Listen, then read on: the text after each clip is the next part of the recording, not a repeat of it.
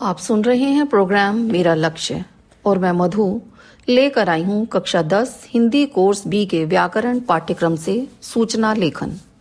हम प्रतिदिन तरह तरह की जानकारियों से अवगत होना चाहते हैं, इसलिए सूचनाओं का आदान प्रदान करते हैं। इसी तरह सरकारी और गैर सरकारी संस्थाएँ भी कुछ आवश्यक सूचनाएँ लोगों तक पहुंचाती हैं। जन साधारण के लिए वे समय समय पर सूचनाएँ जारी करती हैं इन सूचनाओं को जनता तक लिखित रूप में पहुंचाना सूचना लेखन कहलाता है। सूचना लेखन के माध्यम से जन साधारण से सीधे संवाद स्थापित किया जाता है। इसके माध्यम से कम खर्च और कम परिश्रम से अधिकाधिक लोगों तक सूचनाएँ पहुंचाई जाती हैं। छात्रों को भी तरह तरह की सूचनाएँ विद्यालय के सूचना पट पर लिखी मिलती हैं। सूचना प्राय ऐसे स्थान पर लिखी जाती हैं, जहाँ लोगों द्वारा वे आसानी से देखी और पढ़ी जा सकें।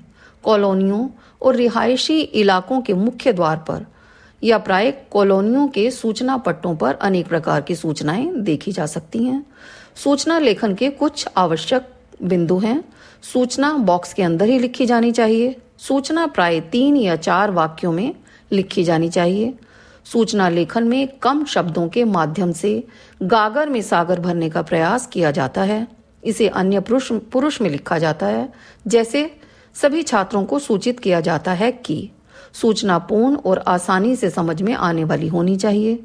सूचना सरल शब्दों में लिखी जानी चाहिए। इसकी भाषा प्रभावपूर्ण और मर्यादित होनी चाहिए। सूचना की लिखावट पठनीय होनी चाहिए। शीर्षक दो तीन शब्दों का होता है, जैसे कवि सम्मेलन का आयोजन, रक्तदान शिविर का आयोजन, दिल्ली दर्शन का कार्यक्रम। सूचना देने वाले के नाम या स्थान विशेष के स्थान पर क, ख, ग लिखा जाना चाहिए। सूचना देने वाले के हस्ताक्षर के स्थान पर च, छ, ज लिखा होना चाहिए। औपचारिक या अनौपचारिक सूचना के लिए कुछ निर्देश इस प्रकार हैं।